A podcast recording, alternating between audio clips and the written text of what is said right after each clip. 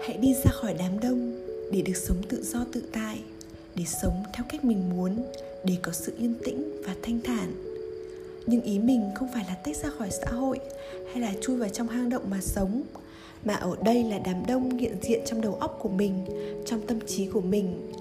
Cái đám đông ấy thì xuất hiện mọi nơi, mọi lúc, trong mọi ngõ ngách của ký ức, trong những cái định kiến xã hội mà mình đã nghe từ bé, trong những ước mơ, yêu ghét, thành kiến hay là phán xét mà thì mình cũng không biết là đấy là do bản thân mình hay là do từ ngày bé mình đã nhồi nhét vào.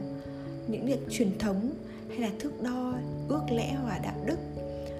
À, và điều đấy khiến mình thường xuyên băn khoăn và suy nghĩ liệu mình có bình thường hay không khi mà mình có những cái quan điểm ngược lại.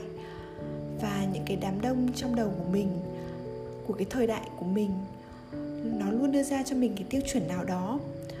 Nhưng mà nếu như nghĩ lại thì ờ, con người có thật là nhiều tiêu chuẩn nhưng ờ, các bông hoa chẳng hạn, chúng đều đẹp đẹp theo những cách khác nhau.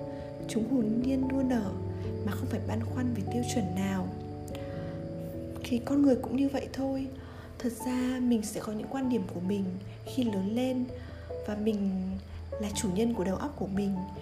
Thì khi mà còn bé, có thể là mình vẫn sẽ nghe theo những chuẩn mực đạo đức của mọi người lớn cho mình.